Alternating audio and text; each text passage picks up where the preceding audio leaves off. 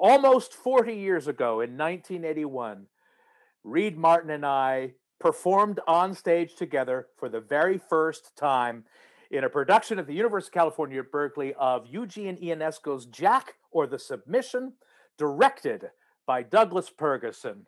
And I believe it was in that rehearsal process that Doug imparted to us a philosophy that Reed and I have carried over into all of our reduced Shakespeare Company work, and I would argue all of my work across the board and across all media. And that is the embrace of the absurd, the embrace of silliness, and always telling yourself, yes, it may be silly, but is it truly silly? I've climbed the mountaintop now to meet Doug Purgason again. Doug, am I are, am I remembering your wisdom correctly? Yes, generally yes. Good morning, good afternoon, good evening, whatever it is, wherever you are. I'm Austin Tichenor, one third of the Reduced Shakespeare Company, and you're listening to this week's Reduced Shakespeare Company podcast, now in its 15th year, number 742 Truth in Silliness.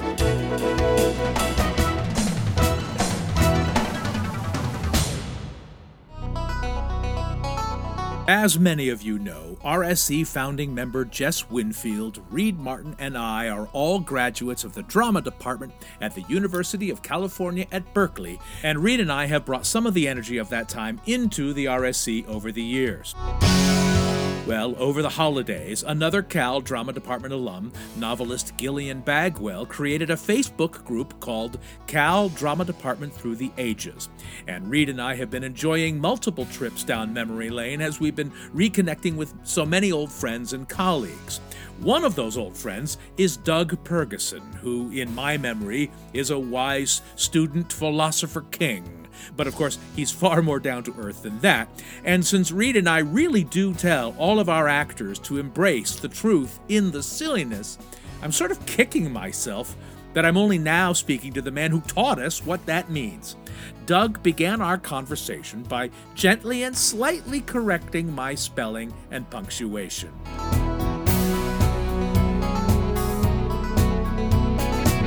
The words I actually used back in the day was truly silly. T R U E dash L Y, silly. But it is the same thing. Eh, the same thing as truth and silliness, the same thing as truthfully silly, and various other ways you can say it. Yeah. Uh, yes. Well, and and it, that was revelatory to me in many ways, um, especially in the Berkeley Drama Department, which tended to take itself rather seriously about things. And and for me the revelatory thing about what you said is not not that there should be truth in what you do because there should be truth in everything you do on stage but that you ought not to reject outright silliness or absurdity. We should embrace it with truth. That was my big takeaway from what you said yeah. Yeah no I, that's i totally agree that's well phrased what you just said Oh shoot! Like that. One of us, one of us should write that down. Um, yeah. uh, and and and and how did you come across, come upon this wisdom? Was it was it hard earned? Was it uh, extempore of your mother wit? Did you learn it at some great philosopher's knee? Uh, you know, I don't recall learning it from anybody or anything. I just recall having watched a lot of theater and movies and TV and so forth, and just arriving at that on my own that to me, those were the, the best and funniest moments in comedies is when the absurdity or the silliness was completely grounded in truth. And those were the funniest moments to me. And that's how I I, I would just focus on that like okay that's what i want to bring to these shows i'm directing or whatever or acting in. Right. Well and it's and and i think the minute you said it you know the light bulb went on with me. Of course. I mean it seems like oh, well duh of course. And yet you see so much uh, bad acting and over the top comedies um or and even over the top I don't know, dramas, melodramas, where yeah. where it isn't grounded in any sort of truth. And and and truth doesn't mean realism either. Mm-mm, no. I mean that's this was the, this was the other great lesson of that first production of, of Jack or the Submission, a and and a, a, a classically absurd piece of dramatic literature where the text makes almost zero sense. Right. So you have to come up with subtext and a narrative that makes sense using those words. Right, right. And when we, do you remember when we direct, when you directed us in that show, Reed and I and others, do you, do you remember, did, had you figured it out before we started rehearsal or did, did the actors help you figure it out? Uh, the actors helped me figure it out. I, I always wanted and when you encourage the actors to come up with their own version of what they they, they think the truth of the scenes were um, and it always turned out much better than me trying to tell you what i thought it might be i mean yes i would then shape it after everybody started coming up with things that they yeah. thought were right and then I would start shaping it. But I didn't have too much ahead of the time of this is what it's going to be like. Well, it's one of those. I mean, I went on and got my MFA in directing, so technically, I'm supposed to be trained to know how to do this stuff. You know, mm-hmm. at least did that. But but I for years I thought, oh God, I better have all the answers. I better have all the answers when I get it to re- day one of rehearsal. And uh, boy, it's so much more interesting and profound work when you involve everybody the actors the designers everybody into the the process and then do that thing that you're talking about of of shaping it. Yeah.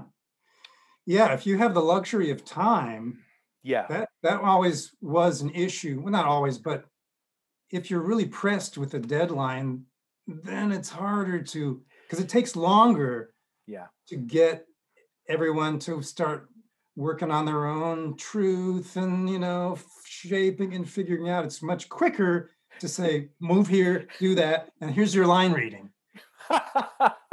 And i'm not above that god knows. But ideally if you have the time it turns out much better i think if everyone's involved from the beginning and creating it together. I remember once one specific instance, and I'm not sure this is illustrative of, of anything except that I had a line in Jack or the Submission. You know, we were arguing about whether somebody was pretty or not, and I my line was, "But she's ugly," meaning right. in the context of the play, meaning she's extraordinarily beautiful. And I remember in one rehearsal going, "But she's butt ugly." and as as and, and, you i remember you loving that addition because but ugly in the meaning of in the context of this play meant extremely beautiful right yeah um uh, and that was a, a, an example of, of a director letting an actor go, yeah, all right, you can have that. Um, I remember actually there was one review of the play where they singled that line out and they said, well, I don't think Gene Ionesco wrote that line. That's a good example. I, I just, the truth of that line was very opposite from what the line is generally meant to be. And also, the the extreme way it was expressed it wasn't just you saying oh she's ugly right it was you kind of almost screaming and declaring to the entire world that she was ugly or beautiful. Right. And that's a, a whole a big part of being truly silly is that you you have the basis of the truth and yet that truth can take you to the very extreme of what you what you're saying way beyond what you would do in say a drama probably but because the truth is there at the bottom, the extreme behavior or line can be very funny because it's real. Right. And the audience believes it. And because the actors are invested in the ridiculous scenario, the Right. audience can become invested as well. Right. I mean, I find this is the thing that happens. The the thing that we see most frequently happen when people direct, um, or do their own productions of reduced Shakespeare Company shows, is that they don't treat it realistically as possible. Uh, they don't invest it with enough truth, and I think it just. I, well, first, I don't think it works, but also I don't. I think it shortchanges the audience. It Yeah. doesn't. It doesn't give the audience. It doesn't allow the audience to invest in the reality of what's going on. And if so, if the actors don't care enough to invest in their truth, why should the audience care? Yeah. Oh yeah. No, it's a better experience all around if if the actors are invested in the truth of the silliness.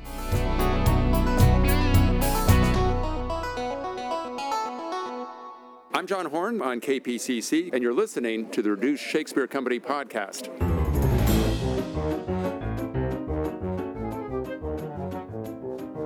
Where can you RSC the RSC?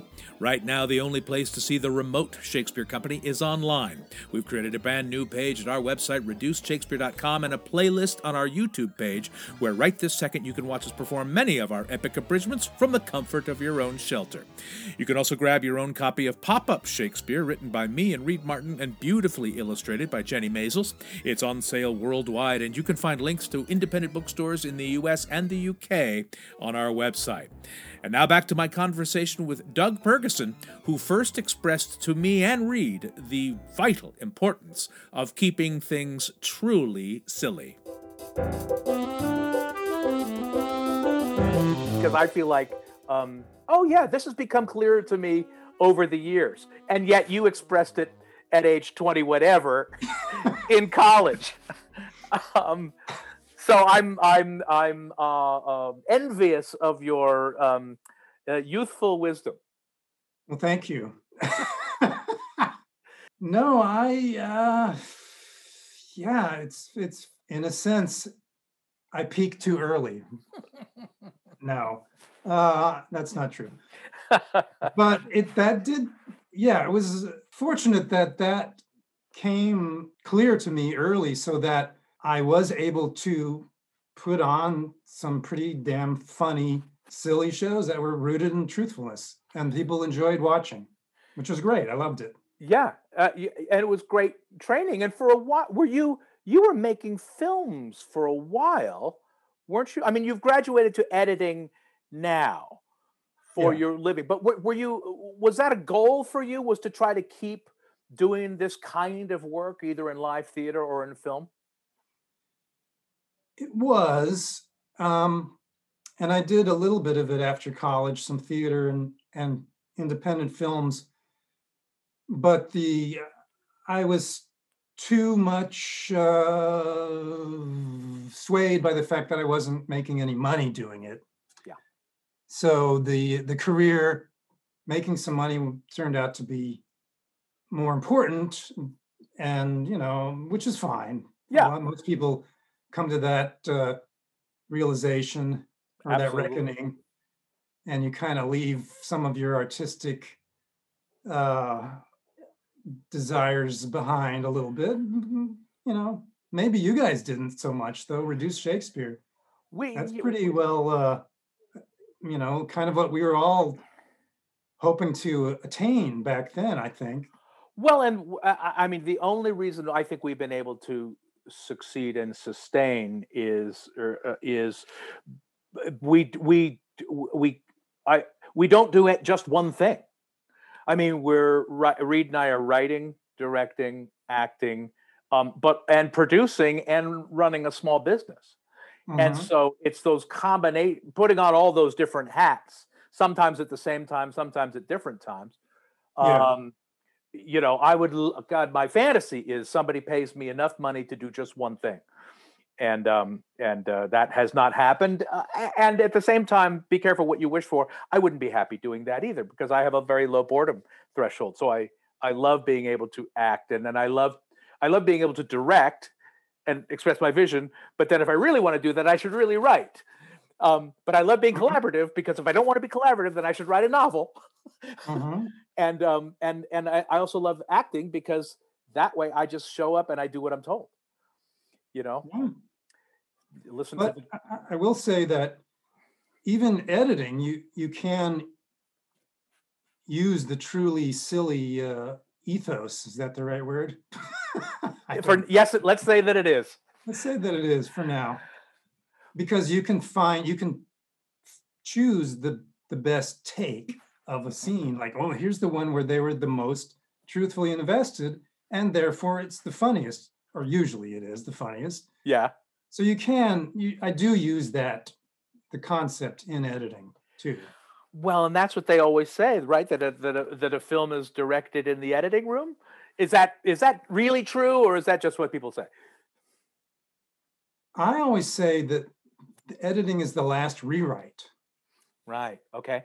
I, I would say it's not completely directed in the editing room, Yeah. but the final direction of it is in the editing room, I, I would say.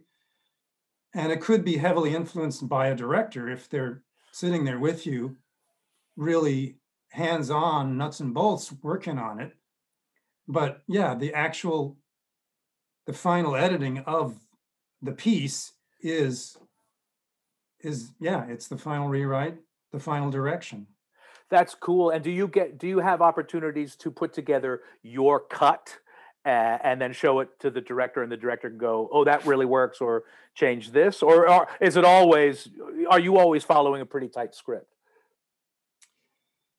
Well, in the last four years, I've been working on rea- in reality television, Hmm. so there is no director, Right. but it's this. It is a similar thing. And before that, yes, usually editors are allowed to do their first cut, and depending on how hands-on the directors or producers are, they'll give you notes, and you know you rip it apart and do it again, and and it can be there's a whole uh, range of how collaborative is or how much they leave you alone Right. but yeah there there definitely is that level of you get to do your own cut at least first do you miss acting?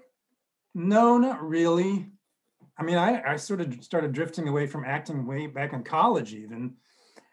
Was I, it- I tended to direct more than act but i still did a lot Wa- Was it? Um, What, did you drift away from acting before or after you and I played t- two of the most definitive New York street toughs uh, ever?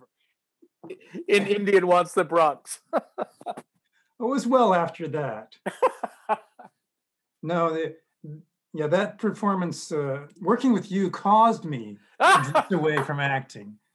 Uh, do you find this? Because I find that when I'm right, sometimes when I'm directing, but a lot of times when I'm writing, you know, I'll write a role there I could never in a million years play, but I enjoy writing it and and see and and imagining somebody else, and then sometimes getting to see other people play the thing that I wrote, and it's like, oh well, I kind of acted that, I guess. Do you get sort of that vicarious thrill, or you, Well, I get the, the the vicarious directing thrill from editing when when you put together a scene and say, "Oh, this is funny." All right, I'm I'm gonna love to watch, to you know how people react to it. it feels like this whole philosophy, this ethos of truth and silliness is uh, like uh, yes anding in improvisation. You know, you accept the pre- somebody says something, you accept that premise and you add on to the premise. It's it it it it, feels it feels similar in in the sense that okay, I'm I'm I'm taking a leap with you to assume the truth of what you said, Mhm. whatever it is Right. and I will add on to it truthfully. And Yeah. together we will build something great. yeah, I, I- I like that. I like that. Good, because I just pulled it out of my bottom. That's it for this week's Reduced Shakespeare Company podcast. Send us your theatrical wisdom via email to feedback at reducedshakespeare.com. You can also find us and interact with other fans on our dedicated podcast page on Facebook at RSC Podcast, on Instagram at Reduced Shakespeare Company, or on my preferred platform on Twitter at Reduced. You can also follow me on Twitter at Austin Tichenor. Thanks as always to foolish sage Matthew Croak Web services by Ginger Power Limited, music by John Weber and GarageBand. Our random fan shout out this week goes to Yakima VJ, who left us a fantastic review on iTunes. No reason, it's just random. Special thanks to John Horn from NPR station KPCC in Southern California. John is also an alum of the University of California at Berkeley Drama Department, where he once directed me in a production of Lone Star.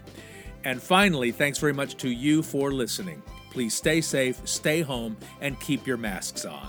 I'm Austin Tichenor, 742 2226th of the Reduced Shakespeare Company. I mean, now you're an official gray bearded eminence, but back then you were Right. just you were just a bearded eminence. That's right. This podcast is a production of the Reduced Shakespeare Company, reducing expectations since 1981. Go to reducedshakespeare.com for performance dates, actor bios, email newsletters, and so much less. So much less. So much less. So much less.